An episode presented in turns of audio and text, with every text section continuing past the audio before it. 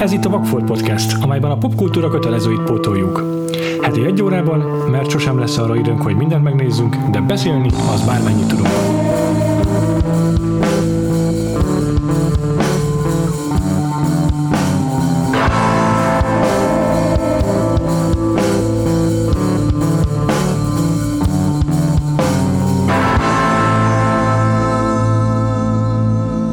Én Frivalszki Péter vagyok. Én pedig Huszár András. Már megint egy remake. Gyakran halljuk ezt a kifejezést, ezt a rövid mondatot elítől, elítélően alkalmazva, sőt gyakran mondjuk valószínűleg magunk is. Igen. Úgy, mint az eredetiség halálának bizonyítékát, mindent, ami rossz a modern filmkultúrával. Ugyanez a kifejezés nem csak a 2010-es években, hanem a 2000-es években, 80-as években, de valószínűleg már a 70-es, Ja. 60-as években is számtalanszor elhangozhatott. De hogy szükségszerű-e az, hogy e valami, ami feldolgozott egy korábbi alkotást, az mindenképpen csak az árnyéka lehet-e az előzménynek. Ezt fogjuk megvizsgálni most a három hetes, három adásos remake blokkunkkal, ahol három olyan filmet választottunk ki, amiknek pont idén jött ki a remake és ezekből megnézzük az eredetieket. Elsősorban az eredetiekre fogunk koncentrálni, de értelemszerűen beszélni fogunk benne a remékeknek a sikerességről vagy sikertelenségéről is. Uh-huh. Elsőként az 1977-es Speed's Dragon, magyar címén Peti és a Sárkány Disney rajzfilmet, egy kevéssé ismert animációs és élő szereplős keveréket fogjuk megbeszélni, amely egy árva kisfiú és egy bajkeverő sárkánynak a barátságáról szól, közös csintevéseikről, mindezt a korra jellemző musical dalbetétekkel megbolondítva. A remake az megtartotta az alapokat, De tényleg csak az alapokat, tehát így konkrétan a pitchet. Viszont a tónust azt megváltoztatta, és inkább az érzelmi realizmusra és a civilizációba való visszaillesz- visszailleszkedésre helyezte a hangsúlyt, és rajzolók helyett ezúttal digitális effekt specialistákra bízták a házi sárkánynak a megalkotását. Egyik, sem, a, egyik film sem maradott hatalmas sikert, Igen. de De minden, legalább kritikailag mindez másokokra vezethető vissza. Úgyhogy a kérdésünk az lesz, hogy, a, hogy vajon javított-e a, a remake az eredetén, és mik az eredetének az erényei, illetve a gyengeségei. igen. Úgyhogy kezdjük is a, a, az eredeti filmnek a megbeszélését. Én úgy tudom, hogy te azért ismerted ezt a filmet legalábbis. Nem, nem igazán. Közvetetten, nem? Annyi, annyiban igen, hogy a barátnőmnek egy Erre nagy kedvence, amiben Igen. egy olyan sztori, ami felnőtt, de ő így mondjuk a Disney nőtt fel úgy, úgy uh-huh. alapvetően, tehát ahogyan a Disneynek a filmográfiájában előkelő helyet foglal el a, a 64-es Mary Poppins, vagy a 71-es ágygömb és seprőnyél, ami ugyanerre a uh-huh. premisszára épül nagyjából, hogy élő szereplők találkoznak rajzol dolgokkal. Nála ugyanúgy előkelő helyet foglalt el a, a Peti és a Sárkány is, amely uh-huh. ugye újabb hat év eltéréssel jött ki, uh-huh. és, Mhm. És neki- kifejezetten a Mary Poppins-t akarták Hát meglovagolni egy ahogy az agygömbések seprőnyéllel is a Mary Poppins, csak az még egy jobb uh-huh. volt, egy jobban sikerült film, mint kritikailag jobban elismert, meg ö, mozipénztaraknál is jobban uh-huh. teljesített, míg ugye a Peti már abszolút nem, meg valószínűleg egy évtizeddel kés, el is késett a Mary Poppinshoz uh-huh. képest, az is számított. De egy gyereknek, egy mai gyereknek, vagy egy később született gyereknek, aki úgy egyszerre fogadja be ezeket, neki nem is tűnik fel az a tíz év különbség a két film Persze. között a, a forgatás minőségében, vagy a felvételekben. És mint gyerekmese szerintem tökre megállja a helyét uh-huh. az eredeti Peti és a sárkány. Azt, azt el, elismerem, mert aláírom, hogy mondjuk a, a Mary Poppins, amit én láttam szintén, az uh-huh. azért teljesen más. Az ágygömb és seprőnyél az még egy újabb vak volt, amit szeretnék uh-huh. bepótolni. Uh-huh. Ö, Én is azon gondolkoztam igazából végig a, a meglepően hosszú, több mint két órás Peti és a sárkány alatt, hogy vajon ez, Miért énekelnek benne ennyit? ez volt az egyik első kérdésem, de mivel rögtön a nyitó jelenetben énekelnek, ezért Aha. számítottam rá, hogy sajnos minden második jelenetben valószínűleg darra fognak fakadni a szereplők. Nem inkább azon gondolkoztam, hogy, hogy gyerekként ez hogy csapódhat le. Én végig így néztem egyébként a filmen. És mert hogy felnőttként nem igazán működik, Aha. nagyon-nagyon sok szempontból, és tehát nekem ez egy kifejezetten gyenge, unalmas, középszerű uh-huh. mesefilm volt, Aha. és és annak ellenére tudom a, a Katiról, hogy ő tényleg rajongok érte, és a múltkor mesélte is, hogy angolul ezért fújta a dalszövegeket, úgyhogy nem értett belőlük semmit. E, és, és ilyen szemben viszont tagadhatatlan, hogy például maguk a, a, a zene, a filmnek a zenéje, a dalok azok abszolút nagyon fülbemászó, igen, igen, igen. vidám. Meg ilyen kis egyszerűek, egy, Egyszerű, hétköznapi, de, de vidám és, és nagyon ilyen catchy Meg hát a Disneyre jellemző ilyen értelmetlen dalszövegekkel vannak tele zsúfolva. Na, arra még ki fogok térni majd később. De igen, tehát hogy a szóhasználatot is Aha. jellemző rá, hogy az volt a cél, hogy minél, minél jobban hangozon a, hát a szöveg, és nem feltétlenül az értelme volt a, a igen, szempont. a repetíció is nagyon Így fontos van. volt. Igen, igen. Tehát, hogy ez biztos, hogy megnyerő, de ugyanakkor azon gondolkoztam, hogy hogy másfelől viszont azok a jelenetek, amikben mondjuk két csontrészek fickó uh, nagyon hosszan, uh, vagy 20 percen keresztül kínos. egy tengerparton, hogy ez itt vajon kikapcsoltak olyankor, vagy nem foglalkoztak vele, tehát hogy ez, tehát rengeteg olyan, jel, tehát olyan jelenetek váltakoznak, ami teljesen ért, érthető, hogy miért élvezheti egy kisgyerek, olyan jelenetekkel, amik mind a gyerekek, mind felnőtteket megcélozva teljesen értelmezhetetlenek. Egyetértek. De pont ez a, igen, a film egyik főszereplője a, a világító torony őre, akit úgy hívnak, hogy Lampi, nagyon Igen. kreatív módon, akit egyébként a Mickey Rooney játszik, aki talán két éve hunyt el. Igen. És, és ő, ilyen karakterkomikus, vagy hogy nevezzem őt. Hát igen, meg ő volt a egyik leghíresebb hollywoodi gyerekszínész. Mm-hmm. Hát itt már egy szakállas őszvén emberként egy alkoholistát játszik, és ez vicces, mert 1977-et írunk, és ez vicces úgy, úgy gyűjtöttem ki magamnak így a gondolataimat, hogy a, a jó, a rossz és a furcsa a filmmel kapcsolatban, és hogy a furcsa, furcsába tartozik bele egyértelműen ezek a, ezek a nagyon, nagyon bizarr tónusbeli dolgok. Tehát hogy olyan érzésem volt, mintha lett volna egy, egy viszonylag sötét hangvételű alaptörténet, amit aztán addig csavartak, meg annyi kézen ment keresztül, meg annyiszor változtattak, hogy bizonyos elemek megmaradtak belőle, de, de, de rákerült egy ilyen cukormázas Disney Igen. felszín, Igen. és ennek a kettőnek a, a, a ellentmondása, ez így végig nagyon furcsa volt számomra. Tehát, hogy a, a, amikor megismerjük ezt az öreg fickót, uh, akkor, akkor ugye rögtön az első jelenetben nézzét, ta, talajrészek, sakárrészek, és, és akkor megy megkeresni őt a lánya, aki szintén felnőtt nő, lesz az, aki majd befogadja a, a Petit, aki ugye magányosan kóborol, pontosabban Eliottal, sárkányjal kóborol a Igen. vidéken, és és akkor utána megy a kocsmába. És ugye ja. úgy kezdődik a jelenet, mint hogyha ugye a, a szerencsétlen nő a némiképp szégyelve a részeges apját megpróbálja onnan hazavinni, meg, meg tehát hogy, hogy egy ilyen drámai háttér sejlik fel. Egy konfliktus lehetőség. Egy konfliktus lehetőség, és mindez pillanatok alatt egy, egy musical betét ja. fengeteges számba. Asztalon táncol. Ahol aztán is a sörös hordokon táncol a nő, és, és nevetve élvezi, ahogy, ahogy mindenki a, a hordóból gejzírként felcsapó söröhabban fürdik, tehát hogy ja, és, és innentől kezdve semmi olyas, olyan ö, utalás nincs arra, hogy bármi probléma adódna abból, hogy az apja az részeg, sőt az apja később viszonylag ritkán tűnik részegnek. Yep.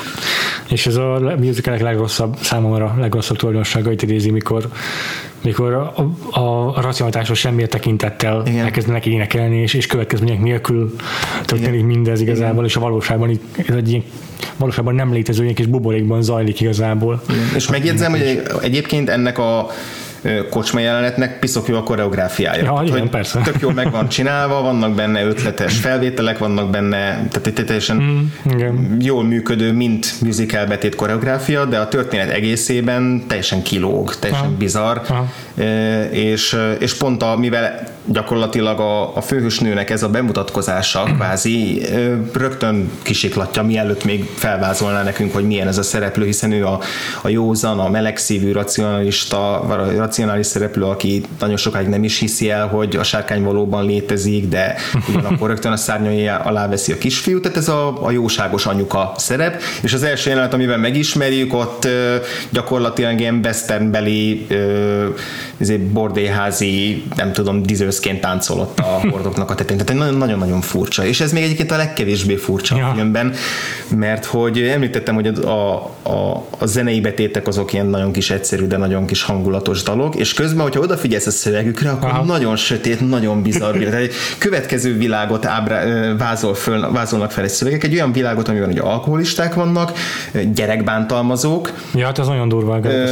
A gyermekrabszolgatartók, tehát olyan emberek, akik, akik gyakorlatilag rabszolgaként megvásároltak egy gyereket és dolgoztatják a földükön, és amikor megszökött, akkor utána mennek. Ugyanezek az emberek fel akarják darabolni a sárkányát, meg akarják folytani, a vízbe akarják folytani a gyereket, vagy esetleg meg akarják láncolni, hogy ne szökhessen meg többet. Illetve az egyik fő gonosznak a dala az pedig tökéletes a kapitalista kizsákmányolásnak, a, a pénzhajhászásnak szentelt óda. és, és ezek ilyen nagyon-nagyon bizarr elemek egy Disney rajzfilmben.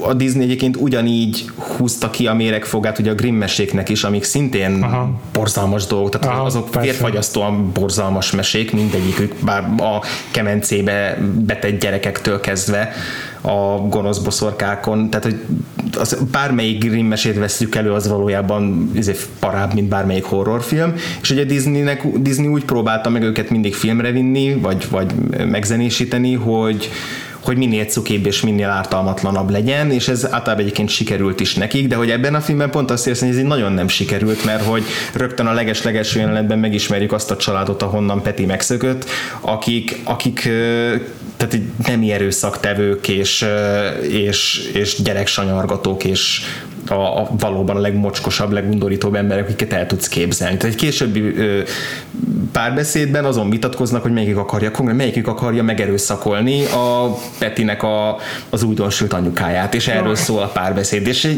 nem értem, hogy ez hogy mehetett át ebben a filmben, és hogy gondolhatta bárki, hogy oké, okay, hogy a gyerekek ezt nem fogják érzékelni, legfeljebb azt érzik, hogy ezek csúnya gonosz emberek, de hogy ennek akkor sem kéne benne lennie. Ezt én, én is nehezen fogom fel.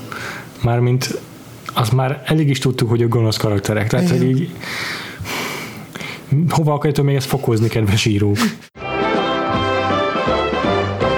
snag him, gag him, drag him through town, put his head in the river, pup drown, trap him, strap him, wrap him in a sack, yeah, tie him screaming to a railroad track.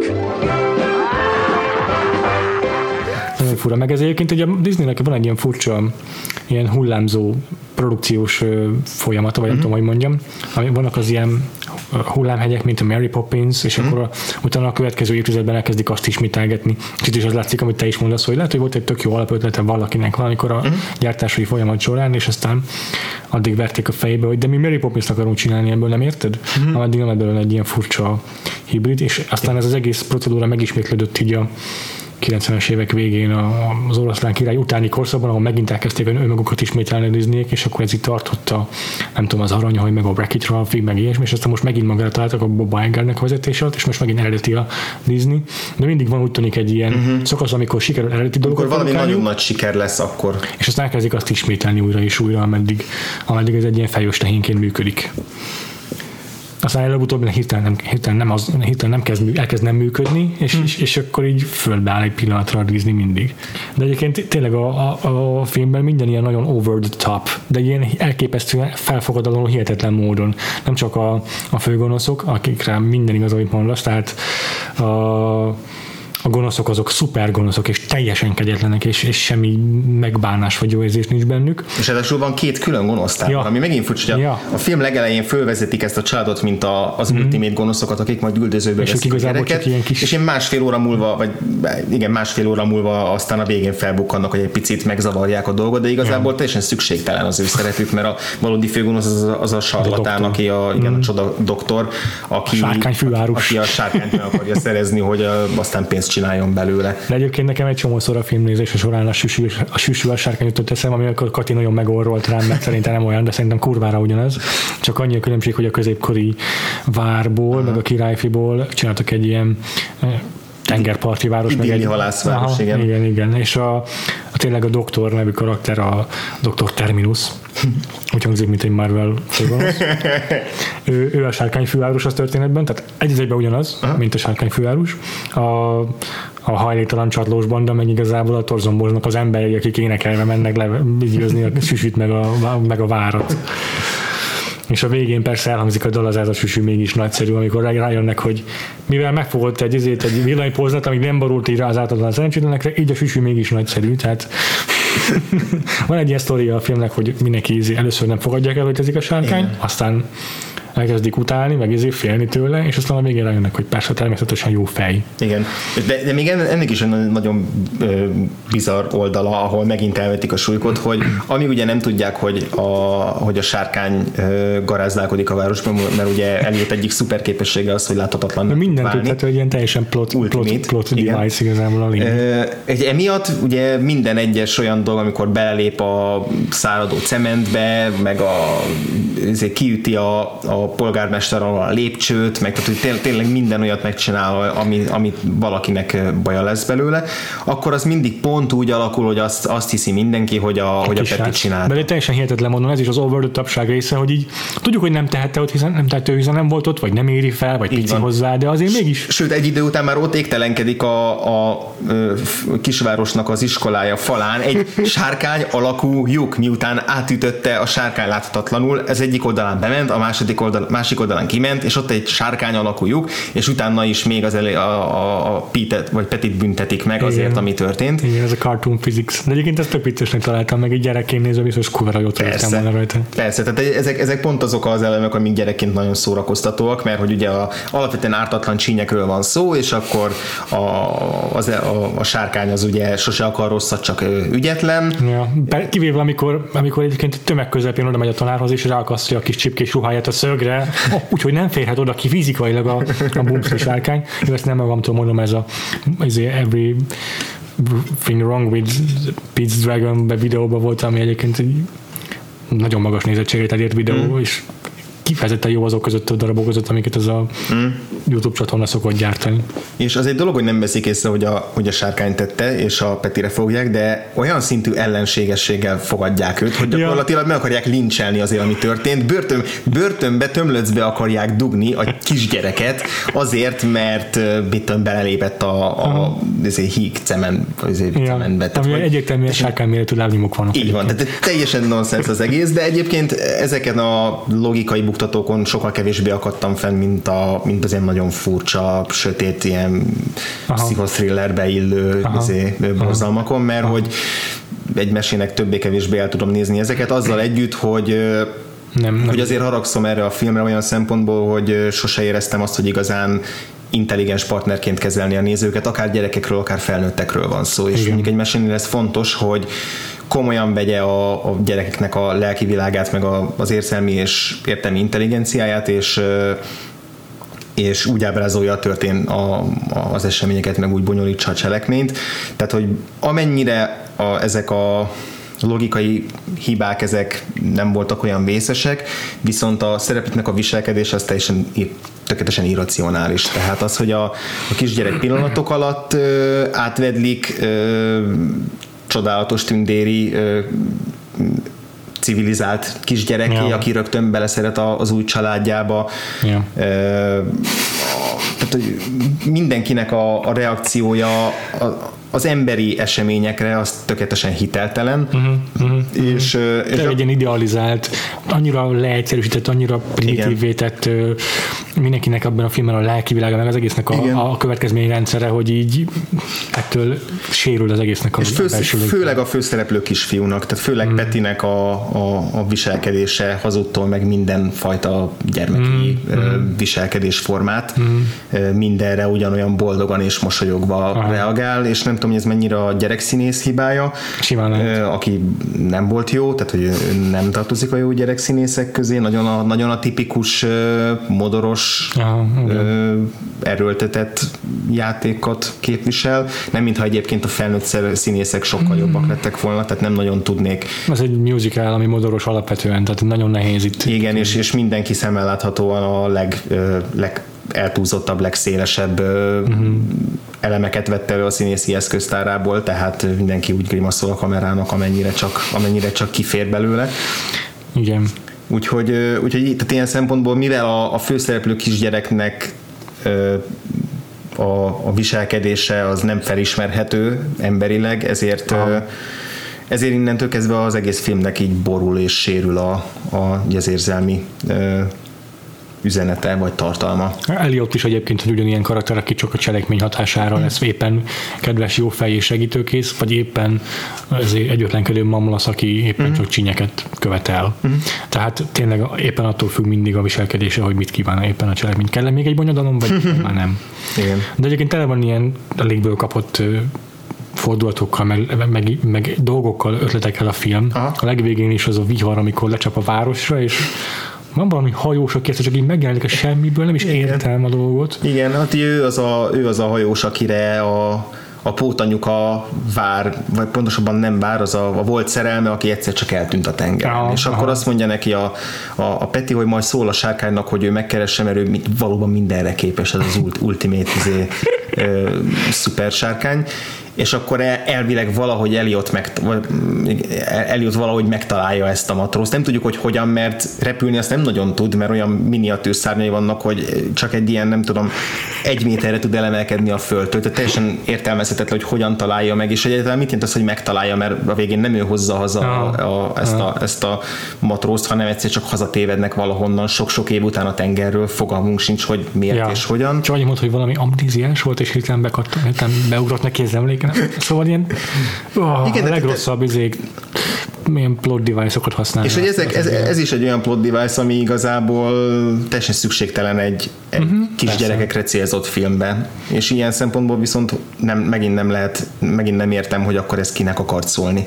Ja. Ugyanaz, amit a blockbustereknél szoktak használni érvként, akik élvezik a vagy ott a blockbustereket, mm. hogy most minden gondolsz bele, ez csak egy látványos szórakoztató film. Ugyanúgy szokták ezt mondani a gyerekfilmekre, hogy most minek kell izé Shakespeare-i mélységűnek lenni egy gyerekfilmnek, amikor úgyis csak a hat éves gyerek nézi, aki föl se fog belőle semmit, de ezt nem tartom valós érvelésnek, és nem tartom helyén valónak ezzel. Nem, mert nem, nem, nem egyszerűségről és bonyolultságról van szó, hanem, hanem hogy mondjam, tisztaságról, olyan szempontból, hogy tehát letisztultságról, na így akartam fogalmazni. Tehát arról, hogy, egy, hogy a történet az persze ne legyen túl bonyolít, vagy legyen egyszerű, legyen közérthető, de, de klappoljon. Tehát, hát igen, meg ne, ne, nézze pali, ne, ne, vegye palira a nézőjét lehetőleg, tehát tényleg ahogy tróton van rángatva minden szereplő, meg a néző is ezzel együtt, ahogyan hirtelen mindenki mindenféle érzelmi változáson megy át, és teljesen következmények, uh-huh. meg előzmények nélkül. Igen. Mm, de ettől függetlenül én tökre élveztem a filmet, és, ne, és ezeknek a hibáknak az ellenére, mert tényleg igyekeztem úgy nézni, hogy gyerekként én élvezném ezt, és most nem úgy, nem úgy gondoltam magamról, hogy mint egy nagyon hülye kisgyerek, aki nem fog ebből föl semmit, hanem, hanem hogy mi az, amit a gyerekként én ebből uh-huh. első körben, első sorban uh-huh. érzékelni, vagy befogadni. Uh-huh. És amiket elsősorban befogadnék, azok az idióta poénok, amiket az Elliot csinál, Igen. meg a dalok, uh-huh. természetesen, Igen. És, a, és a nagyon sokszor, nagyon hangsúlyosan kimondott üzenete a filmnek, ami szerintem kurva jó. Uh-huh. Tehát ebben a film konkrétan erősebb, mint a remake, amiről uh-huh. sokára szeretnék is beszélni. Fogunk. Hogy, hogy sokkal több rétegebb az üzenete a filmnek, mint, uh-huh. mint a remake-nek akár. Arról szól, hogy hogy Eliott is ugyanúgy egy ember, mint mi, most ezt direkt, direkt így fogalmaztam meg, nyilván nem, nem így történik a filmben, de hogy mindenkinek van helye ebben a világban. Ha, legyél, ha, csak, ha egy zöld sárkány vagy, aki kétszer akar, mint egy ember, akkor is van helye ebben a világban.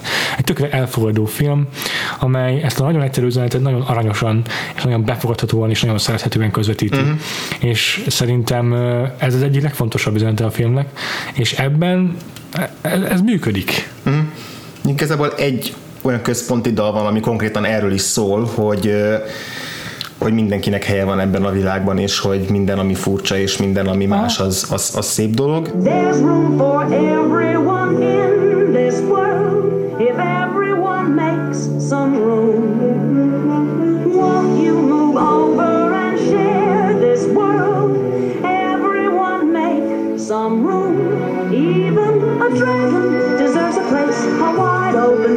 with no reins, no chains. He wants to play games, dance with you, give him a chance to sing his song. He only wants to belong. Én olyan szempontból, tehát igen, ez, a, ez, a, ez az üzenete ez szép a filmnek, nagyon sok minden van, ami bezavar a képbe, tehát hogy nagyon sok felesleges sallang valami miatt mm-hmm. szerintem nem tud igazán jól érvényesülni ez az üzenete főleg azért, mert igazából nem annyira erre van kifuttatva, hanem, hanem egy teljesen standard átlagos happy endre. és, és, és ahogy mondod azt, hogy a, végül a városlakók a, a Peti, a, Peti és a, a sárkány, na igen, mindig összekeverem Petit és Eliotot, főleg azért, mert a, a két filmnek három címe van ugye angolul, illetve magyarul összesen, és mindegyik más, mindegyikben másik név szerepel, és másik, tehát hol a, hol a sárkány nevezi meg, hol a kisfiút, úgyhogy emiatt egész adásot fontosan keverem őket. A lényeg az, hogy ugye a sárkánynak a, az elfogadása az megint annyira hiteltelenül ja. történik, hogy emiatt, emiatt ez az üzenet ez úgy ott van, de hogy igazán ez, ez ezt nem támasztja alá annyira mindaz, ami a film körül történik közben. Értelek. Hát igen, az Eliotnak a nagy hirtelen megszerettetés a falubeliekkel az tényleg annyiból áll, hogy egy, a vihar közepén hirtelen megment két ártatlan ember kb. és így ahogyan a, előtte a, vihar, ahogy előtte a világító festették föl a szereplők, így oda volna felcsapva a történetbe ez a kis momentum, hogy Igen. jó, végre elköltett valami jó dolgot is, egy most már szerethetjük. Igen. Egyébként, ha már ugye Eliotról beszélünk, aki a sárkány, hát ha, hát ha megjegyzem, ő az, aki kifejezetten jó sikerült a filmben. Mind koncepcióra, mind, mind úgymond alakításra. Süsű. Mondom, ennyi az süsű. Egy feje van, kezdjük ott. Igen. Tök ugyanaz az test felépítése is. De hogy szerintem ez egy, ez egy jól animált szereplő, Aha. tehát hogy Aha. cuki, ja. kicsit indokott, hogy miért kellett pont rózsaszínűnek lenni a másik színeknek a zöldön kívül, az nem teljesen érthető, de ez az a film, amiben egy lónak sapkája van, pontosan a kalapja van, ami megint csak nincs rá semmi magyarázat, hanem ez egy olyan film, ahol egy lónak kalapja van, de hogy ugye ezt az elitot, ezt Ken Anderson animátor teremtette meg, aki én, hát ha nem is fő alak volt a, a Disney-nél, de, de gyakorlatilag a 40-es évektől kezdve végig dolgozta wow. így a legnagyobb, legnagyobb filmjeikbe, tehát például a, a 67-es klasszikus dzsungelkönyvében Sírkánnak a kidolgozása az az ő érdeme. Hm.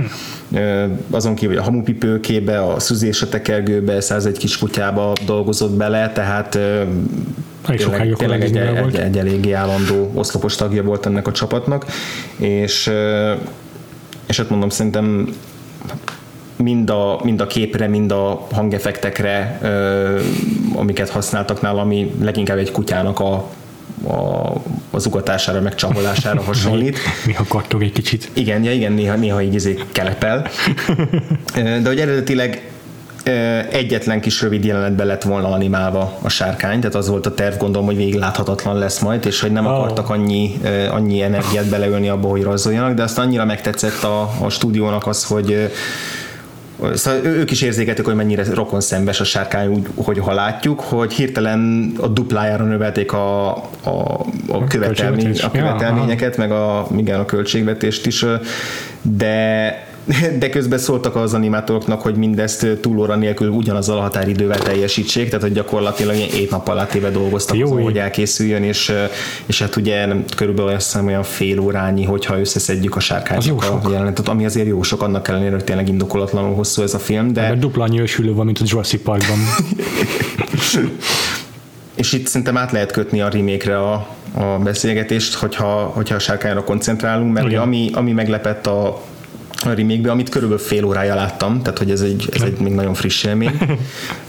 hogy ami meglepett, egyrészt az, hogy még az, az eredeti filmben tényleg kutyaszerű volt a, a, alapvetően a, a sárkány, ebben a filmben egy kutya és egy macska keveréke. Pontosan. Tehát kergeti a Pontosan. saját farkát, és, hmm. és a, bármikor elrepül mellett egy pillangó, akkor rögtön elveszti a, a, a koncentrációját, hmm. és közben ugyanolyan kutyaként, hűséges kutyaként követi a Pete-et. Igen, igen, meg az érzelmi intelligencia olyan fejlett, mint egy kutyáj. Így van. Igen. Erre akartam kitérni elsősorban én is, hogy ah. hogyha egy ilyen bármilyen természetfeletti barátja van a főszereplődnek, akkor azt kell csinálni vele, hogyha hollywoodi forgatókönyvíró, vagy hogy legyen neki kutya személyisége. Igen. Az, az automatikusan szeretni fogja a közönség. Igen. De egyébként ezt nem is rajta alá, vék alá az új film, hiszen a, a főszereplőnek, Pete-nek, most meg negyedik nevet kell eltalálnom, hogy Pete-nek a kedvenc mesekönyv, amit mindenhova magával hordozhatnak egy kis kutya a főszereplő, ja. akit Eliotnak hívnak. Tehát, hogy Igen. ilyen szempontból nem nem próbálják eltitkolni azt, mm. hogy, a, hogy egy kutya mm. személyiséggel ruházták mm. fel ezt a sárkányt. Plusz ez egy szőrös sárkány, tehát hogy így még humanizálva is van, most ez persze az élet úgy, ez egy furcsa szó erre, de hogy lényegében közelben hozva az emlősökhöz azáltal, hogy szőrös életével, ami, ami kapásból szerethetőbbé teszi, mert olyan, mint egy plusz állat. Igen, igen, lehet ölelgetni, mm. többször meg is ölelik őt a szereplőket, meg simoltják a bundáját. Ja, szóval nagyon ki van számítva ez, a, ez, a, ez, a, ez az Eliott is, hogy a célközönségnek a tökéletesen izé működő tökéletesen szerethető a... képzeletbeli barát legyen. Mm. És ennek ellenére érdekes módon valahogy hogyha összehasonlítjuk így a megvalósítást, a koncepciót, az eredetinek a, a sárkánya mind elkészült figura, uh-huh. még egy fokkal talán siker, sikeresebb volt Szerintem számomra, mint, a, mint az új változatban. Egyrészt a, nem néztem még annyira utána, de hogy a mekkora költségvetésre dolgozott a film, de valószínűleg nem túl sokkal. Ah, igen. Mert mert nem a legelevenebb a, a CGI, tehát mm. a, a vizuális effektje a, a sárkánynak. Mm. Vállalható, de de sose éreztem azt, hogy, hogy kézzelfogható, húsvér, tapintható figura lenne még azért az utóbbi időben, akár csak az idei dzsungelkönyvét tekintve, amit egyébként sok szempontból jobban valósított meg szerintem a, a, az új Pete's Dragon, mint a dzsung, az új dzsungelkönyvbe, mert majd így visszakanyarodok. Jó, ezt most úgyse tudtam értelmezni. Az, hogy azt, hogy a, a a vad kisgyerek visszakerül a civilizációba, és a vad kisgyereknek a, a történetét ja, szerintem az a, a Pete's Dragon sokkal érdekesebben dolgozta fel, mint az új dzsungelkönyv, ami egyébként szintén nem egy rossz film. Aha, Erre akartam kimutatni. Viszont ugye az abban szereplő állatok, akik, akik szintén nem a legélethűbbek, de, de pont annyira még élethűek, hogy hogy felfigyeljünk rá, hogy hoppá, ezek élethűbbek, mint gondoltam volna. És itt pedig, itt pedig az új sárkány az, az mindig egy kicsit mesterséges marad. Uh-huh. Ami azért is érdekes, mert hogy itt sokkal nagyobb szerep jut a sárkánynak, mint karakternek, mint érző lénynek, az ő érzelmi világába is betekintést nyerünk, és az ő vágyait is megismerjük, ugyanúgy dialógok nélkül mert hogy, mert hogy az, az eredeti film az azért az elsősorban Peti központú, Igen. tehát hogy Petinek Igen. a szemszögéből ismerjük meg, csak van egy barátja, akit rajta keresztül megismerünk, itt viszont azt is látjuk, hogy a sárkánynak mennyire fájó, amikor elszakad a kisgyerektől, tehát hogy az új verzió az jobban megosztja így a nézőpontját a, a, a két fő karakter között, hm. és ezért is kicsit sajnáltam, hogy, hogy nem sikerült valahogy életűbbé tenni, vagy lehet, hogy nem is volt cél az, hogy sokkal hm. életűbbé tegyék, lehet, hogy a meseszerűséget ezzel igen, igen, ezt bent, bent akarták tartani a filmben. Ez nekem is eszembe jutott, hogy így viszont, igen, így, így egy kicsit közelebb áll. Uh-huh. Tehát nem pedig az volt, ne legyen hiperrealista film, közel. igen, igen, igen, hanem, hanem a, a meseszerűségét megtartani az, azáltal, hogy igen. ne legyen teljesen nevilági ez a szereplő. Tehát ilyen szempontból ez, ez nem egy nem egy olyan hátránya a filmnek, ami lerombolja az, az átélhetőséget, de azért feltűnő volt, hogy, hogy, a, hogy a, a CGI az nem volt annyira hatásos. Nekem egyébként ez, én már bennem ez megfogalmazódott, hogy a suspension of disbelief-ben biztos, hogy szerepe van annak, hogy mennyire uh-huh. valósághű, mennyire realisztikus ez a, a megvalósítása egy CGI karakternek, vagy egy, egy mesterséges karakternek. És és minél kevésbé valósághű, annál, annál inkább elfogadom azt a filmnek, hogy, uh-huh. hogy, hogyha esetleg egyéb dolgokban igen, is igen. megköveteli azt, hogy azért elnézek valami logikátlanság fölött. Igen. Ö, a, annyiban viszont nincsen ilyen problémám ezzel a filmmel, hogy ebben nincsen logikátlansága, mert annyira pofon egyszerű a története, hogy ebben, ebben, ebben művészetet volna hibát elkövetni. Tehát ez itt tényleg sem, ez itt lényegében egy lecsupaszított változata az eredeti filmtörténetének, szinte semmi köze nincs is hozzá a címszereplőkön kívül, és, és ebben nem is történik lényegében semmi. Míg az eredetiben van egy csomó főgonosz, meg állandó konfliktusokba keveredik a Pete, meg mindenféle bajokban, meg zűrőből kell kimászniuk, itt, itt, itt szar se történik velük. Tehát itt így a cselekmény az annyi, bemennek a városba, aztán kijönnek a városból. Hát azért ennél egy kicsit többről van szó szerintem, és, és olyan szempontból nem értek egyet, hogy persze sokkal több minden történt az eredeti filmben, de azok, azoknak, amik történtek, semmi értelmük nem volt. Tehát akkor már inkább azt választom, ami visszafogja a cselekményt, viszont az sokkal követhetőbb, sokkal... Nem bánom is, hogy egyszerűbb a cselekmény, nem azt mondtam.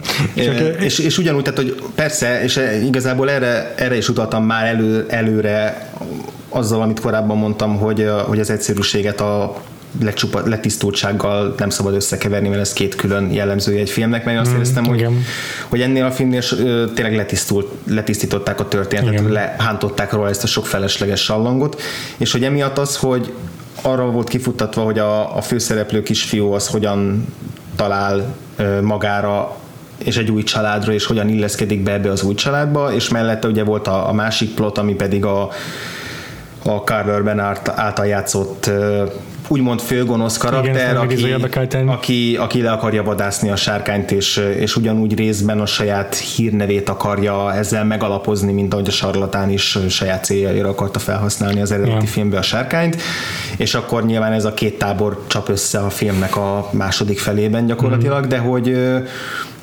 Ugye az a része a filmnek, ami, ami sokkal jobban működik, mint, a, mint az eredeti, az a, a kisfiúnak és az új családnak a kapcsolata. Tehát, hogy, és ezért, nem, ezért nem, nem, nincs semmi szükség arra, hogy itt túlbonyolítsák a történetet, mert hogy itt a, ennek az érzelmi útnak az ábrázolása a lényeg, és hogy igazából ezt sokkal szebben oldotta meg a film, mint akár a, a kis és a sárkány barátságát, vagy itt a, az, az úgymond tényleges plotot a vadászokkal. Azok, oké, okay, ott voltak. Rendben, szükségszerű. Igen, szükségszerű. A végénre azért be kellett rakni egy nagy csatát a hídnál, tehát hogy voltak ilyen kötelező körök, amiket Aha. le kellett futni a filmnek, de hogy, de hogy ezek azért nem zavartak, mert hogy azt viszont, ahogy, ahogy a kisfiú átéli ezt a, azt a azt a folyamatot, amikor megismeri ezeket az új embereket, és szép lassan elfogadja őket új családjának, és közéjük kezd tartozni.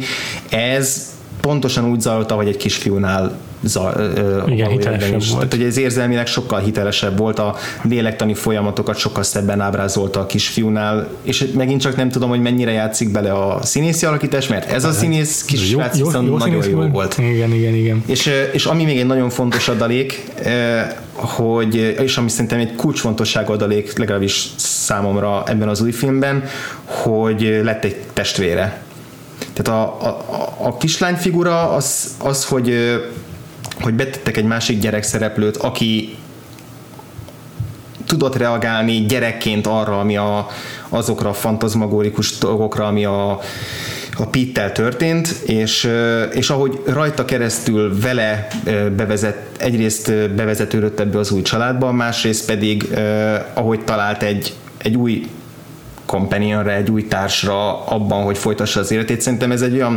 plusz adalék volt, ami nem létfontosságú, hogy bekerüljön, de, de nálam sokat nyomott alatba abban, hogy, hogy úgy egységesebb legyen ez, a, ez az ív mindegyik ilyen módosítás vagy egyszerűsítés az tényleg azt vezette elő, vagy azt készítette elő, hogy, hogy egy sokkal egyszerűbb mondani valója ennek a filmnek, mint amilyen a, a Peti és a sárkánynak volt. Míg a Peti és a sárkány a sok hülyesége ellenére szerintem egy tök komplex mondani valóval, meg egy gazdag érzelmi üzenetel rendelkező film volt, addig a, a Peach Dragon, a, a, az idei film, az tényleg egy lecsupaszított ö, érzelem gazdag, de amúgy mondani valót azt így nyomokban tartalmazó film. Ö, nem, szerintem az eredeti film az lehet, hogy sokkal több, ö, bocsánat, nem hiszem, hogy sokkal több rétegű üzenetet tartalmazott volna. Lehet, hogy azt próbálta átadni, de abból semmit nem tudott nekem átadni. Aha. Az új film az egy, egy egyszerű üzenetet szeretett volna átadni, de azt viszont sokkal ö, plastikusabban uh-huh. ábrázolta. Nekem ilyen szempontból sokkal sikeresebb az új változat, mint az eredeti, mert, mert azt a célt, amit kitűzött, azt sokkal jobban meg tudta valósítani, és és az eredeti pedig ott ilyen nagyon-nagyon maszatolva tette bele ezt a, ezt a plusz üzenetet. Tehát azt, amit, mond, amit mondtál, hogy a furcsaságnak az elfogadása az, az egy tök jó üzenet, de azon az egy dalon kívül egyáltalán nem érzem, hogy, hogy bármennyire is ezt, ezt át akarta volna adni a, az a film. Mm. Viszont amit, amit még mellette megpróbált átadni, a család fontosságáról, mm. az tökéletesen működésképtelen volt. Aha. Úgyhogy az új verzió az ebben, az ebben nálam sokkal jobban működött ennek az üzenetnek az átadásában. Az inkább a színészeken múlott szerintem. Egyébként tehát Bryce Dallas Howard is uh-huh. kifejezetten jó volt a szerepben, annyi volt a szerepe, hogy, hogy nagy kerek szemekkel nézzen a Petre főleg, de egyébként nem akarom tényleg lekicsinyelni az alakítását, tényleg az ő szerepe volt a legfontosabb abban, hogy ez a film működjön valószínűleg, mert ő játszotta az anyuka, vagy a helyettesítő anyuka szerepét.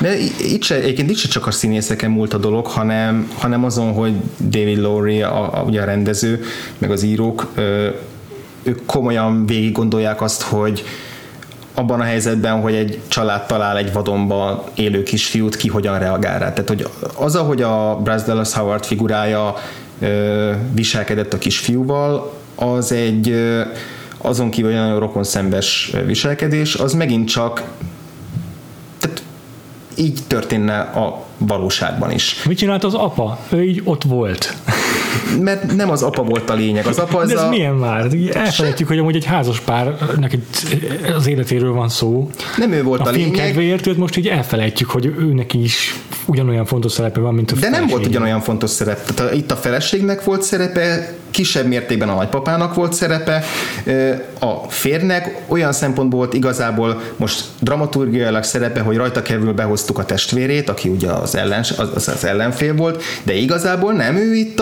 a, a, a szerepe az volt, hogy ő legyen a, a támogató fél, aki ott van pluszban. Tehát nekem nem hiányzott, hogy, a, hogy az apukának most egy komoly plusz mellékszálat, vagy egy komoly...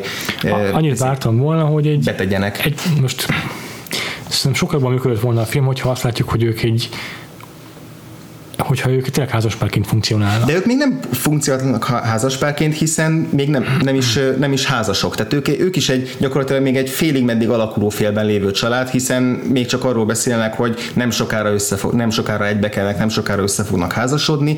Apró mozzanatokban még látszik, hogy a, hogy ugyan a, a, a kislány az ö, elfogadta édesanyjának a Bryce Dallas Howardot, de igazából még az apjához áll közelebb. Ez ugye például abban jelenetben, amikor, amikor azt hiszük a, a film végén, hogy esetleg a ugye spoiler, azt hiszük, hogy a, bár valójában nem hiszük azt, hogy a Bryce Dallas Howard meg a férje meghaltak, Aha. és aztán kiderül, hogy mégsem halnak meg, és akkor ugye van egy ilyen ölelkező senet, amikor mindenki oda szalad valakihez, és akkor a kislány az apjához szalad oda.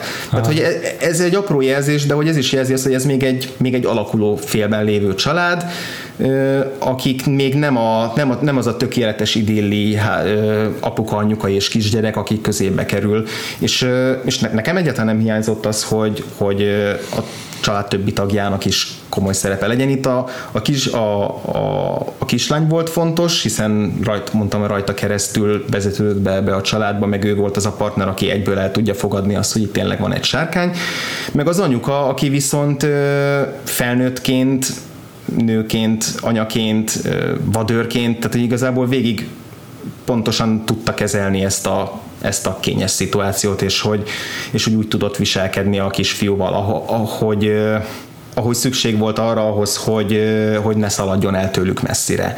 Tehát, hogy Szerintem, szerintem ez lélektanilag ugyanannyira hitelesen volt ábrázolva, mint a Roomban lévő kapcsolatok. Aha. Nyilván nem az a film tényleg egy anya-fiú kapcsolat ról szólt végig, Persze. sokkal sokrétűbb, de hogy hitelességben szerintem ugyanúgy passzolt az, ahogy a szereplők egymás felé fordulnak és persze tele volt borzasztó sablonos dolgokkal, de egyébként minden szere, a legtöbb szereplő megkapta a maga kis pluszát, tehát ugye a, a Bryce Dallas Howardról is lehetett tudni, hogy gyerekkorában ő is imádta az erdőt, azért lett belőle vadőr, ami megint egy persze klisés, egyszerű dolog, de... Teljesen is hangzik. De nem feltétlenül. Tehát egy, egy vidéki, erdei kisvárosban teljesen rendben van egy ilyen történet. Tehát, hogy attól, hogy valami sablonos, meg egyszerű, attól még nem lesz bugyuta, meg együgyű, meg, meg kevés számomra legalábbis sok más szempontból nekem se volt akkora élmény ez a film, mint amit vártam tőle. Uh-huh. Rendezőileg is voltak benne szerintem a Glory túlzásokba esetett, amikor már a 865. Spielbergi alulról felvesszük a hősként Robert Redford arcát, vagy bármelyik szereplő arcát, amikor a 9000. ilyen snittet vágta be, akkor már én is úgy éreztem, hogy kicsit sok, és érzelmileg se érte azt a hatást, amit vártam tőle pontosan, annak ellenére, hogy én tényleg inkább azt mondom, hogy elméletben nagyon, nagyon szépen érzem azt, hogy mit akartak véghez vinni.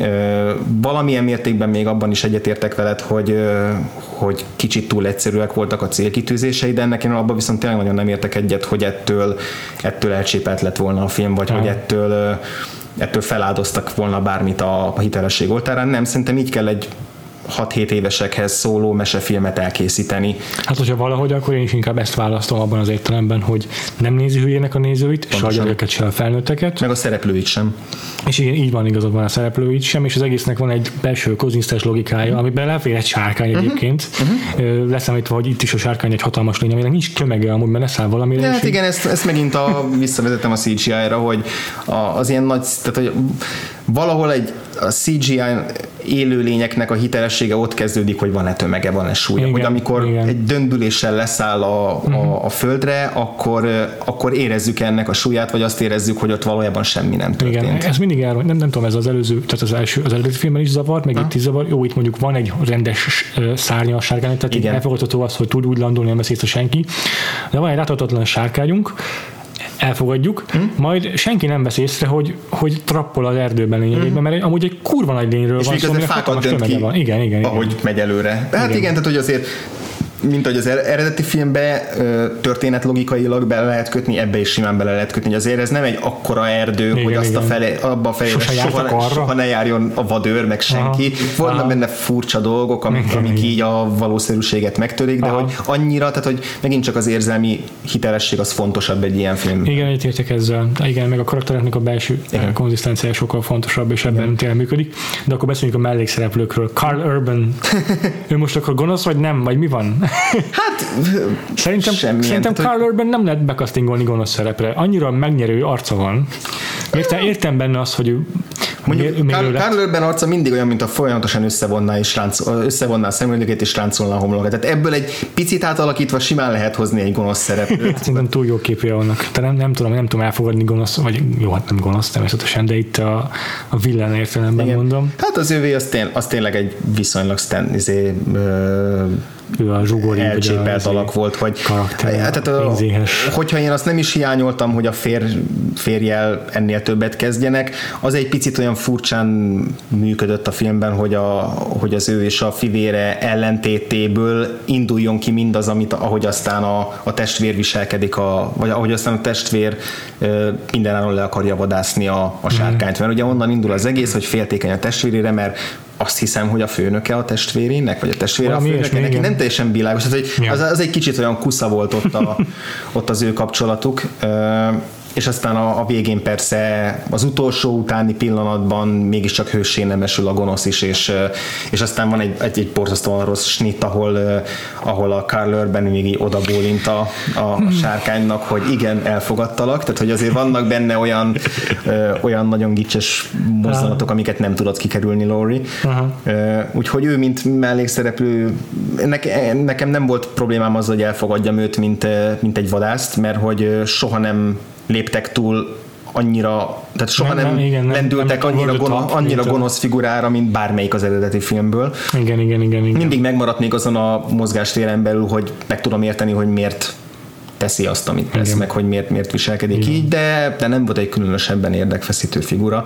Igazából tényleg az volt a célja, hogy valamilyen cselekményes szintű drámai ja, legyen egy konfliktus, konfliktus generáló dolog legyen, míg a film igazából a, a családi szálon működött jól, tehát így a, a, ugye a, a kisfiúnak a, a lelki útján működött jól, meg az ilyen hangout pillanatokban, ahol csak így bolondozott a sárkányjal. Tehát, hogy nem azt mondom, hogy nem volt szükség erre a szára, de de ez volt az evidens ja. választás arra, hogy ja. miből ja. generáljon a konfliktus, persze abból, le akarják vadászni. Tehát mert hát Iron, Iron Giant-től kezdve mind, mind bármennyire, bárhova visszamegyünk, ahol van egy csoda lény, őt előbb-utóbb valaki le akarja vadászni.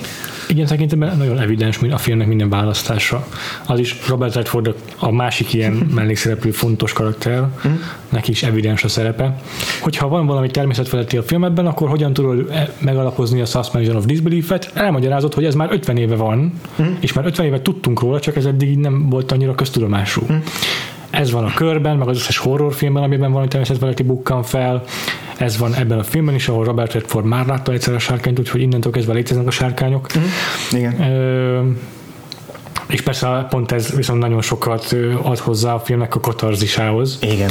Hogy végre tényleg igazolva van a, a, Igen. Az a, a legenda. Meg hogy az például szerintem nagyon szép, hogy a, abban a jelenetben, amikor a, amikor a Pete először viszi el az új családját a, a sárkányhoz, mm. ott gyakorlatilag, és ezért, ezért sem értek ezzel, azzal egyet, hogy ez egy nagyon egyszerű, meg egy egy dologra felfűzött film, mert lehet, hogy egyféle üzenete van, de például abban a jelenetben mind a négy szereplőnek teljesen ugyanaz más a reakciója, de teljesen máshonnan fakad. A Robert Redfordnak onnan fakad, hogy hogy, hogy végre beigazolódott az, amit, amit már igazából csak így meseként kifigurázott, meg, meg, meg a... Ő is elnagyolta, meg ő is elnagyolta direkt, mert ő tudta, hogy úgyse fog hinni neki senki. Ugye az anyukánál egy ilyen primer döbbenet, hogy egy ilyen létezik, a kislánynál pedig először az ijedelem és utána a varázslata, hogy egy kisgyerek ezt megéli, tehát hogy, hogy ott minden szereplőnek megvolt a maga saját múltjából fakadó hiteles reakciója. Mhm.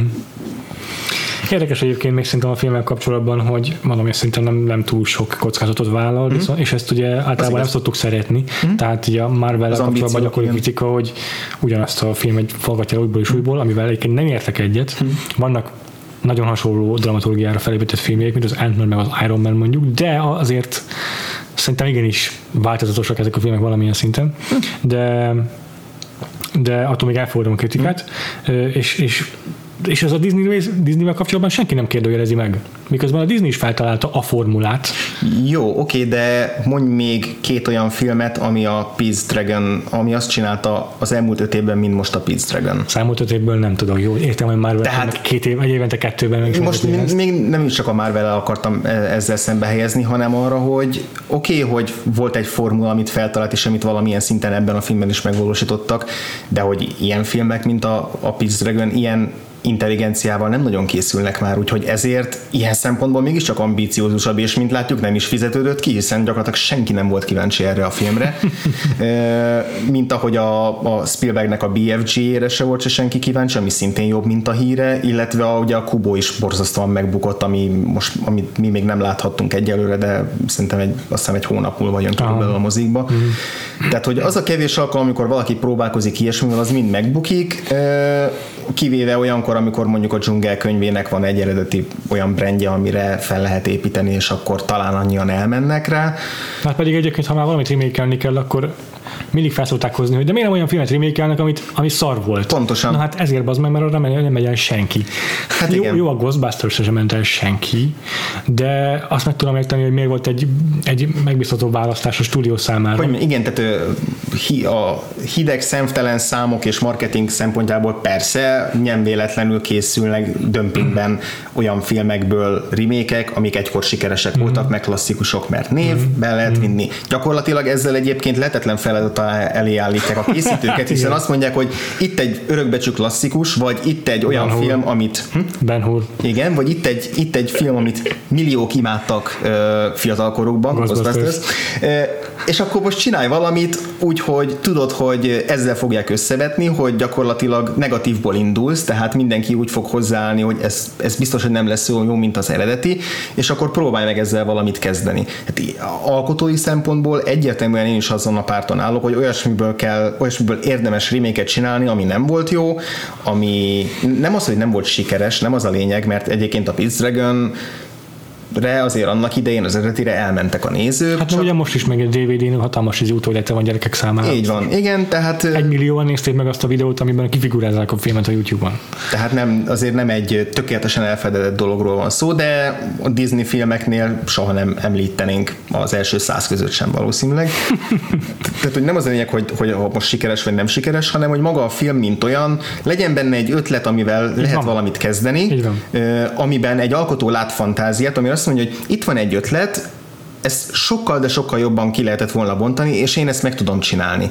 Ilyen, ilyen módon kell, vagy ilyen módon érdemes reméket csinálni, aminek ugye két oldala van. Az egyik, hogy hozzátesz, hozzátegyen valami eredeti az alkotó részéről, hogy legyen egy valami, amit kezdeni akar, uh-huh. a másik pedig, hogy ne egy izé, Himaláját kell, kelljen megmászni ahhoz, hogy a Himalája tetejére élve letűz egy pici zászlót, ami ott, van, ott volt már egy másik zászló. Tehát érted, hogy... Igen, annyiban, annyiban változt, vagy annyi, annyiban ö, ö, vitatkoznék csak, amit mondtál, hogy Nem feltétlen kell, hogy jobban akarja elmesélni, vagy kifejteni azt az alapgondolatot az a készítő, Mhm. aki feldolgozza a filmet, akarjon vele valami mást vagy egyébként uh-huh. mondani. Mármint igen, lehet, hogy ő maga egyébként, mint készítő azt gondolja, hogy ő most jobban fogja megcsinálni, mert az ő ötletét jobbnak tartja, de a lényeg csak az, hogy legyen valami önálló gondolata az témával kapcsolatban, Igen. amit tényleg ö, ad hitelt annak a feldolgozásnak. Igen, igen, igen, igen. De hát ugye a első olyankor, ami mindig eszembe jut, az a, a Battlestar Galactica. Tehát mm, ugye az a, igen. az a izé, prototípikus példája ennek, hogy, hogy volt egy alapanyag, ami egy a Star Wars sikerét meg akarták lovagolni a tévében, és ehhez csináltak egy cheesy ö, 70-es évekbeli űroperát tévés keretek között, Ja.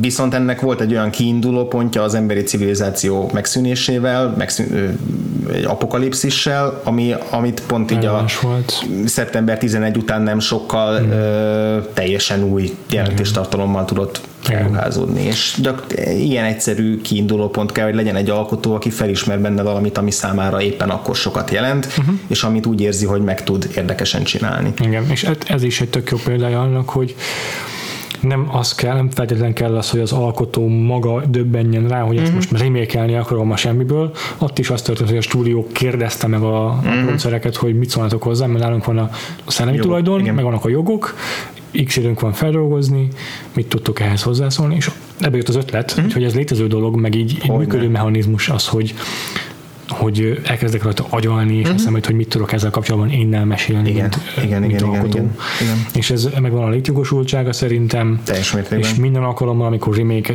várható a moziban, akkor fenn is tartom ezt a lehetőséget, uh-huh. hogy itt sikerül majd az alkotónak valamit újat mondania. Igen.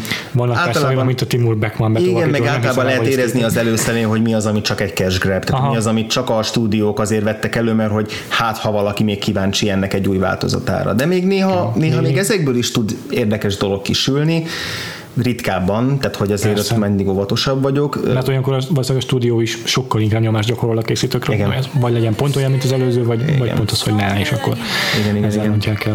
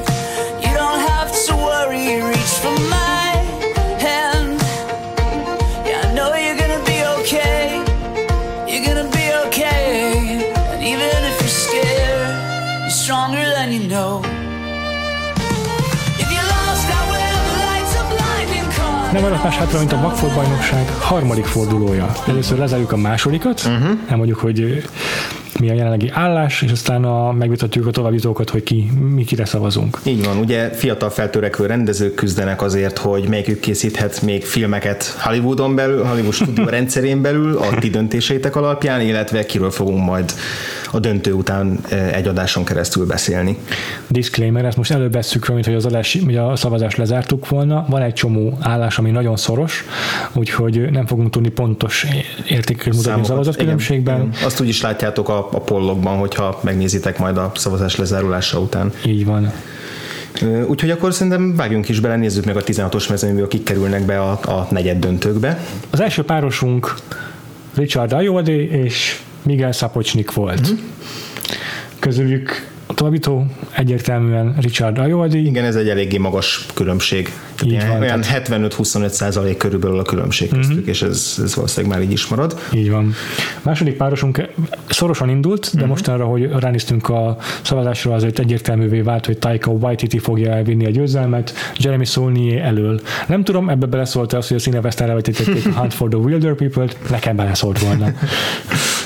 Oké, okay. a következő két párosunk Rian Johnson és Shane Carruth uh, Schenker elmondhatja magáról, hogy meglepően szorosra húzta ezt a párbajt, de nem sikerült legyőzni Arian Johnson-t, a, a Loopernek a rendezője, megy tovább a következő körbe. Reimer megszorongatta a Loopert egy picit.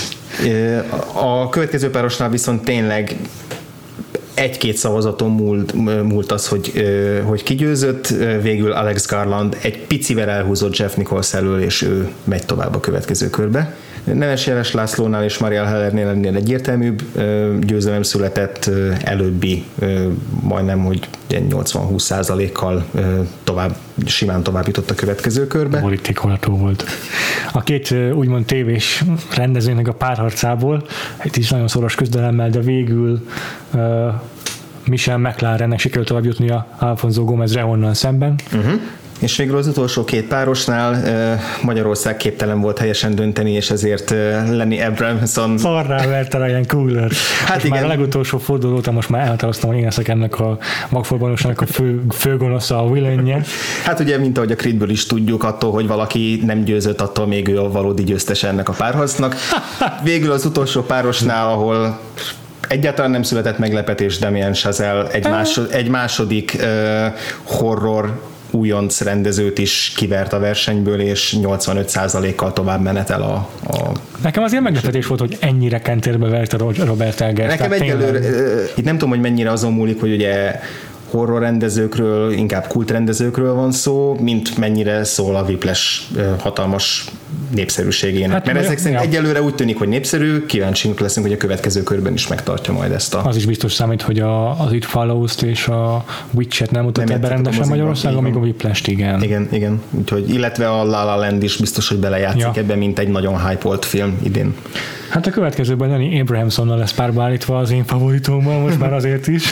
Na és akkor ott hogy fogsz dönteni? Akkor hát... vágjunk, bele a, vágjunk bele a dologba. Ugye Lenny Abramson és Damien Chazelle, itt már azért lehet, hogy szorosabb lesz a küzdelem. Most már elintéztük Ryan Coogler, most már semmi nem számít, most már tök minden, most már igazából szavazhatok Damien Chazelle-re, hiszen csak az volt a lényeg, hogy Ryan Coogler kiessen. De még csak nem is Apollo Creed, vagy még, még csak nem is Dolph Lundgren vagy a negyedik filmből, ez a nyomorék csávó vagy az ötödik filmből, aki már senki senki nem emlékszik.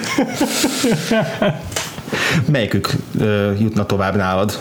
Damien Chazelle. És nálad? Damien Chazelle, igen. Tehát uh, Lenny Abramson annak ellenére nem utálom, hogy, hogy kiverte az egyik favoritomat a mezőnyből, mert tényleg ő is nagyon jó filmeket csinál, tehát itt azért többnyire szívszerelmeknek a párharcáról persze, van szó, csak persze, van, akiért jobban dobban meg a szívünk, de hát igen, Daniel Sezelnekről most annélkül, bármit is befolyásolnék, nem hiszem, hogy ez bármit befolyásolna, nekem. Van egy olyan sandagyarum, hogy vele a döntőben is fogunk majd találkozni. És remélem, hogy nagyon-nagyon sokáig fogunk Hollywoodban találkozni Damien Chazelle. Ez is biztos, mi egyelőre mind a ketten arra szavazunk, hogy ő, ő jusson be be a következő körbe, de, de itt leszek most kíváncsi arra, hogy azért Lenny Abramson is eléggé magabiztosan menetelt eddig, Igen. hogy, hogy vajon most is meg tudja-e tartani, és ezzel ezt a torony magas arányát. Uh-huh.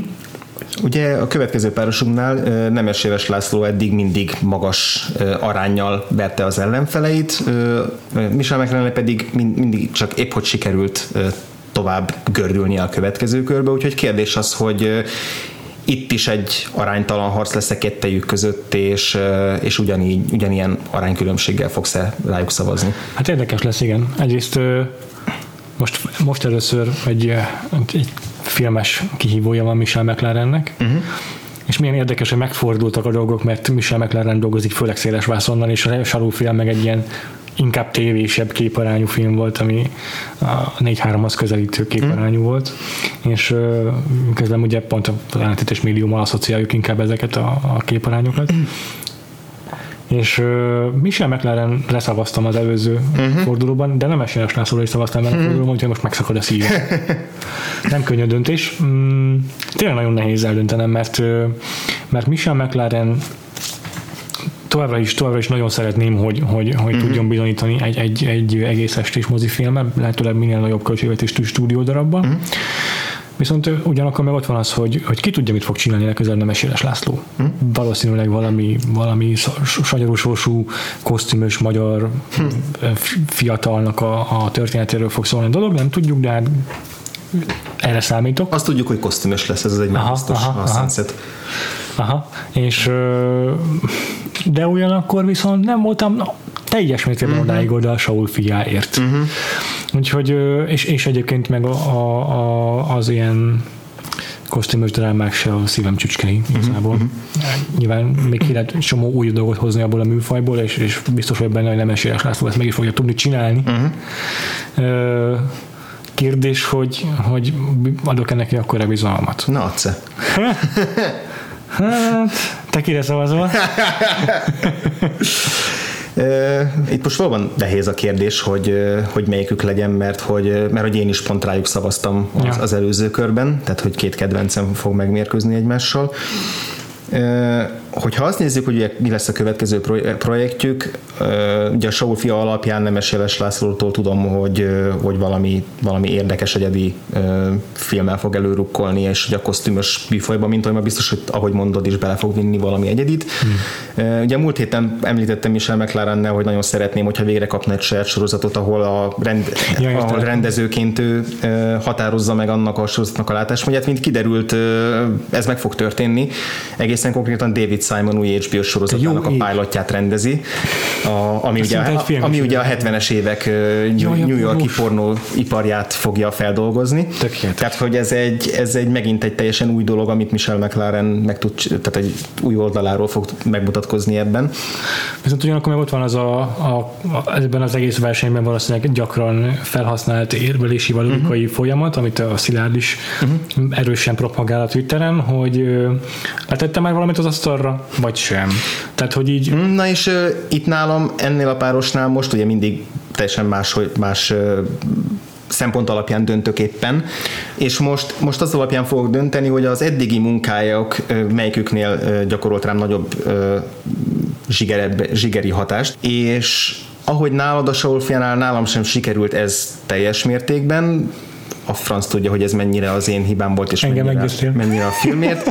Én ebben a körben Michel McLarenre fogok szavazni, mert ő többször is elérte azt a Breaking Bad ö, epizódjai alatt, hogy gyakorlatilag hiperventiláljak, és, ö, és, és totálisan a hatás alá kerüljenek annak, ami történik. Ö, Michel McLaren csúcs teljesítménye nagyobb hatást váltott ki benne, mint nemes csúcs teljesítmény, hogy ezért rászavazok. Most egyébként Vince Gilligan talán egy, egy vagy két hete jelentették be, hogy, a, hogy egy furcsa filmen fog dolgozni, amit én nem tudnék egyszerűen hozzá képzelni. Mm. Ez a a Bab Semyonkónak az új feldolgozása, gondolom Gritti meg mit tudom én. Nem ilyen vicces lenne, hogyha Michel McLaren valahogy sikerülne bejutatni a Vince Gilligannek a Breaking Bad után. Biztos, hogy ezért remek alkotópárost alkottak a sorozatban, úgyhogy nem lepődném meg, hogyha, hmm. hogyha közben tudna járni Vince Gilligan. Most azért elég nagy az ő cloudja, úgy Hollywoodban. És ha már bekerült ebbe a projektbe, akkor ki tudja. Szóval, ha nem is a Beanstalk című film lesz az a Babszemi Ankóval a főszerepben, akkor is nagyon kíváncsi, hogy mit fog csinálni legközelebb én is, legközelebb, mit fog csinálni legközelebb Michel McLaren. Úgyhogy igen, rászavazok. Hmm. A következő négyesünkben mindegyik rendező valamilyen módon kötött a science fictionhez, úgyhogy uh-huh. a továbbitókra is ugyanez igaz. Aha. Ezért mindenképpen érdekes lesz az ő párharcuk. Uh-huh. Itt van először is nekünk a Jeff Nichols, Alex Garland párosból továbbjutó Alex Garland és ugye vele szemben Rian Johnson, aki eddig elég, eléggé magabiztosan menetelt a Aha. bajnokság alatt, de Alex Garland is egy közkedvelt rendező volt, a, Így van. közkedvelt rendezőnek tűnik. Most azért Jeff Nichols igencsak megszorongatta. Igen, igen. De azért ez nem azt jelenti, szerintem csak azt jelenti, hogy mindenkettőjükért iszonyatosan oda vannak a nézők. Igen, igen nagyon valószínű. és, és most szerintem azok, én arra gyanakszom, hogy egyébként a, akik most a, eddig Jeff Nichols-ra szavaztak, azok inkább Alex Garlandra fognak mm, szavazni kettőjük közül. Igen. Kérdés az, hogy ebben a körben is meg fog-e ismétlődni ez, egyrészt a nálatok hallgatóknál, másrészt nálunk is, rólad legalábbis ugye tudom, hogy Alex Garland és Ian Johnson volt, akiket tovább jutottál. Uh-huh, uh-huh. Megint nagyon nehéz ez a kérdés. Ez egy nagyon, ez egy forduló, szerintem az egyik legnehezebb fordulója hmm. a bajnokságnak, de ez aztán meg az egyik legnehezebb döntésem eddig végig az összes forduló. Az életedben. Hát Ryan Johnson nagyon szeretem, szeretem a munkásságát, meg alapvetően nagyon szuper fickónak tartom. Uh-huh. Mm, de ő inkább tényleg egy szigorúbb értelemben zsáner filmeket készít. Alex Garland a science fictionben újat tud mutatni. Szerintem az Ex Machina az öntudatra ébredő mesterség és intelligenciában tudott újat nyújtani. Számomra legalábbis egy elgondolkodtató, eredeti, friss alkotás volt, ami ami meggyőzött arról, hogy, hogy, hogy nem tud elfáradni a science fiction, mint filmes műfaj. Sokkal izgalmasabbnak tartom jelen pillanatban Alex Garlandot, mint alkotót, uh-huh. mint Ryan Johnson-t.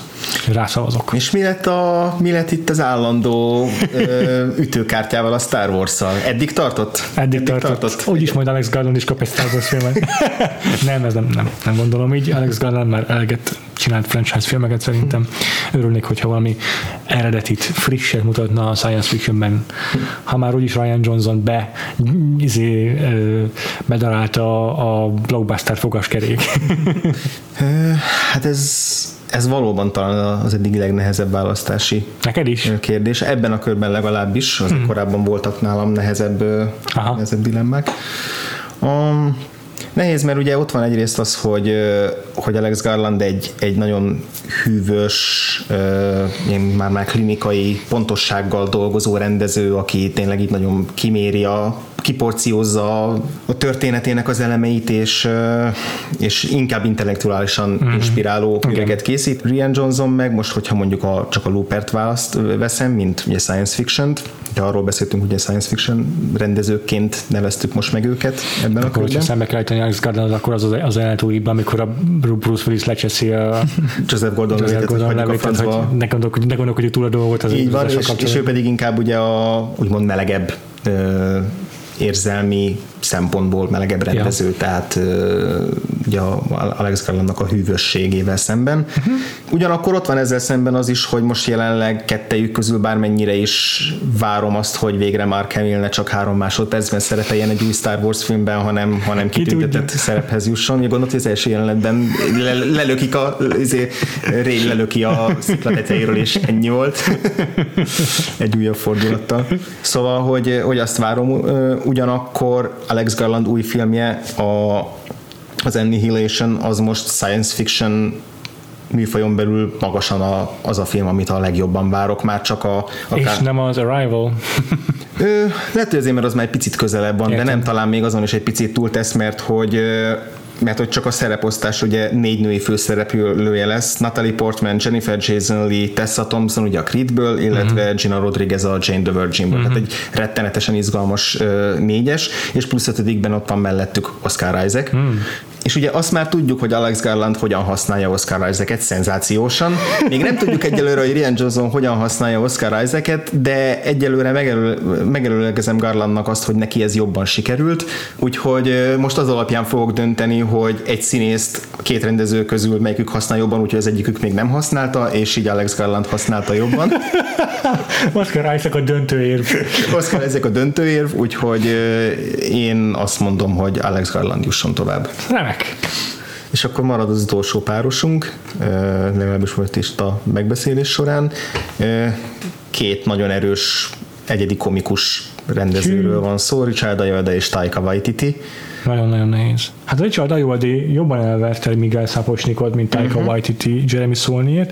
Ezt betudom annak, hogy Miguel Sapochnik televíziós rendező elsősorban, míg Jeremy Saulnier azért erős thrillerjeiről ismert uh-huh. figura, aki tudjuk, mit várunk el tőle, és ő azt szállítja is magabiztosan. Uh-huh. Richard, míg, a, míg a két továbbjutónál meg az a helyzet, hogy Richard Ayoade-nál és Taika Waititi-nél se tudjuk soha pontosan mi az, amit, amit, amit, legközelebb, uh-huh. amit legközelebb várhatunk tőlük.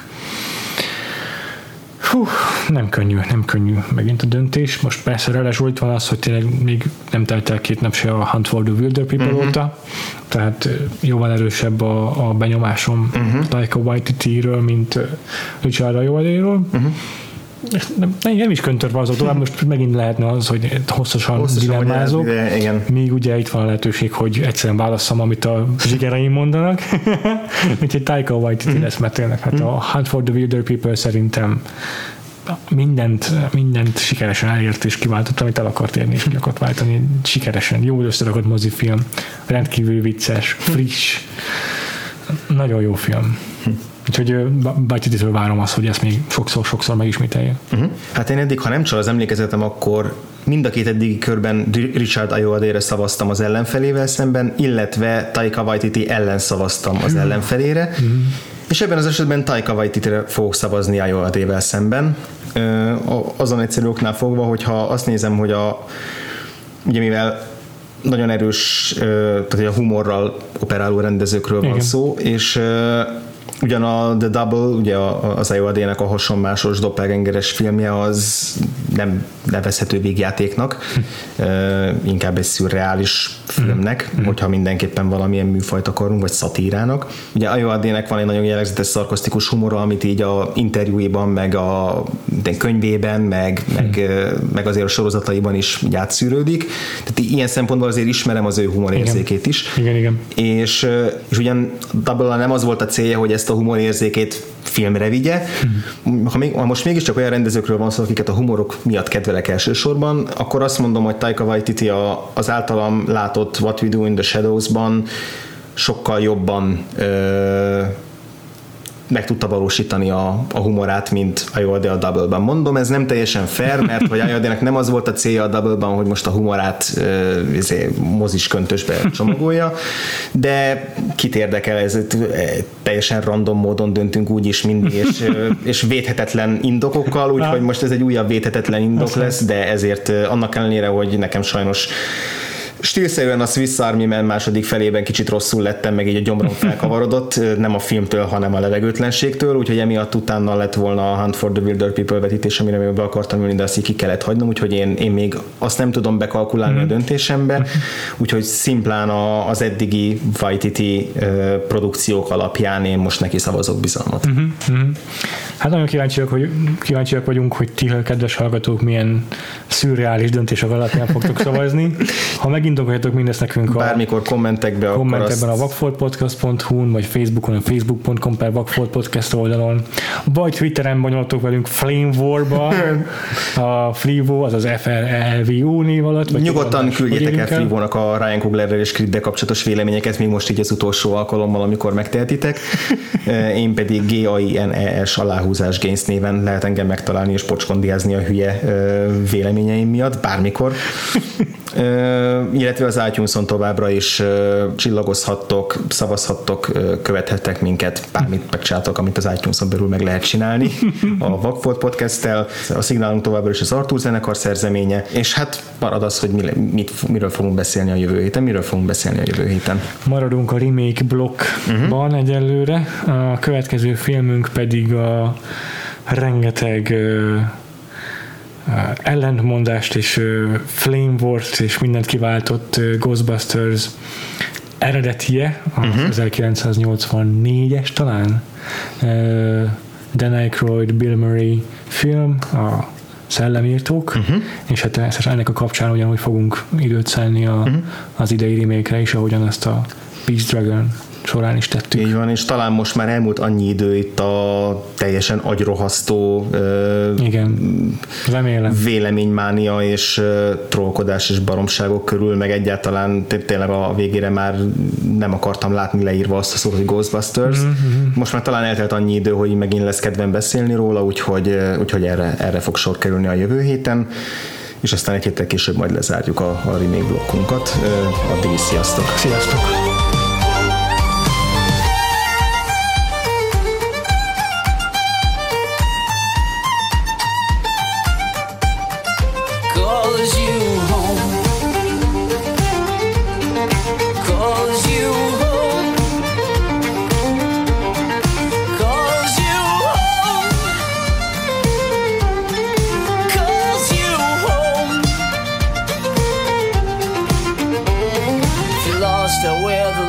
Lights and caught and all the stars are hiding, that's when something wild calls you